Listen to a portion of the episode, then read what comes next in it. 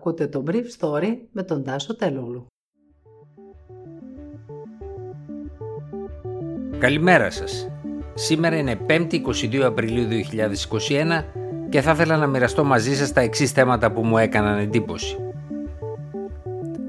Γρήγοροι εμβολιασμοί για τους ηλικίες 30 έως 39 ετών πολίτες με εμβόλια της Άστρα Ζένεκα που λιμνάζουν, ενώ οι εμβολιασμοί διακόπτονται για 4 μέρες λόγω των αργιών του Πάσχα. Η κυβέρνηση θέλει να τα ανοίξει όλα μετά το Πάσχα, αλλά δεν είναι σαφές τι θα έχει αλλάξει μέχρι τότε.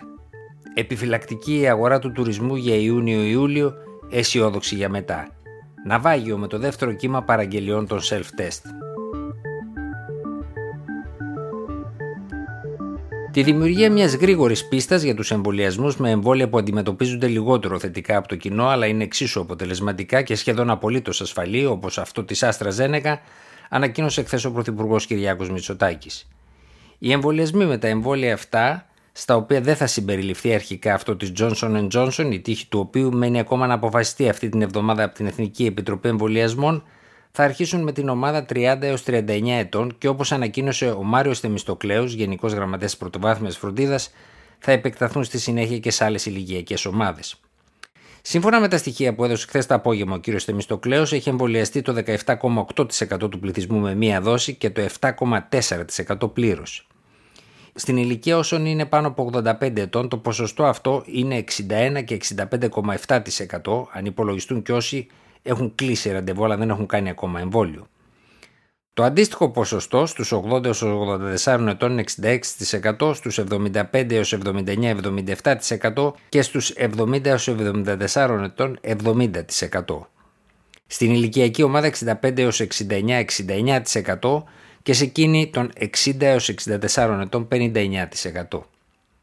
Παρ' όλα αυτά, τόσο ο Πρωθυπουργός Κυριάκος Μητσοτάκης όσο και ο Υπουργός Υγείας Βασίλης Κικίλιας έκαναν χθες εκκλήσεις στους πολίτες να εμβολιαστούν. Ήταν η τρίτη έκκληση του Μητσοτάκη σε λιγότερες από 10 μέρες για το ίδιο θέμα. Χθες το απόγευμα τα ραντεβού των εκπαιδευτικών και εκείνα των πολιτών της ηλικίας 50 59 ετών έφτασαν τις 138.000 με τους πολιτικά υπεύθυνους να περιμένουν καλύτερα νούμερα. Η χθεσινή μέρα σφραγίστηκε από την αντιπαράθεση ενός μέρους των δημοσιογράφων και μου με την ηγεσία του Υπουργείου Υγείας για το κλείσιμο των εμβολιαστικών κέντρων από τη Μεγάλη Παρασκευή ω την Τρίτη του Πάσχα. Ο Βασίλης Κικίλια απέδωσε την απόφαση στην προσπάθειά του και τη ηγεσία του Υπουργείου να ξεκουράσουν τους υγειονομικούς που δουλεύουν επί ένα εξάμεινο χωρίς ανάσα. Ο Μάριος Θεμιστοκλέος εξήγησε ότι τα εμβόλια του τριημέρου, που τα κέντρα θα μείνουν κλειστά, έχουν ήδη κατανεμηθεί σε άλλες μέρες ή έγιναν ήδη τον Απρίλιο. Ο κύριος Θεμιστοκλέος είπε ότι τα ωράρια των εμβολιαστικών κέντρων θα επεκταθούν ως τις 10 το βράδυ μετά τις 4 Μαου, ενώ οι εμβολιασμοί θα γίνονται και τις Κυριακές.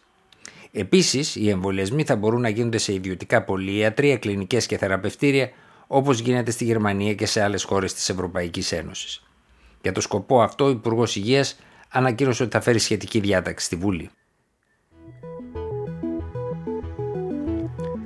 Ο Πρωθυπουργός Κυριάκος Μητσοτάκης ανακοίνωσε ένα χρονοδιάγραμμα ανοίγματος οικονομικών και εκπαιδευτικών δραστηριοτήτων, όπως είχε γίνει και πέρσι τέτοιο καιρό ακριβώς. Στις 3 Μαου θα ανοίξει η εστίαση, μία εβδομάδα αργότερα τα γυμνάσια και τα δημοτικά και τέσσερις μέρες μετά στις 14 Μαου ο τουρισμός.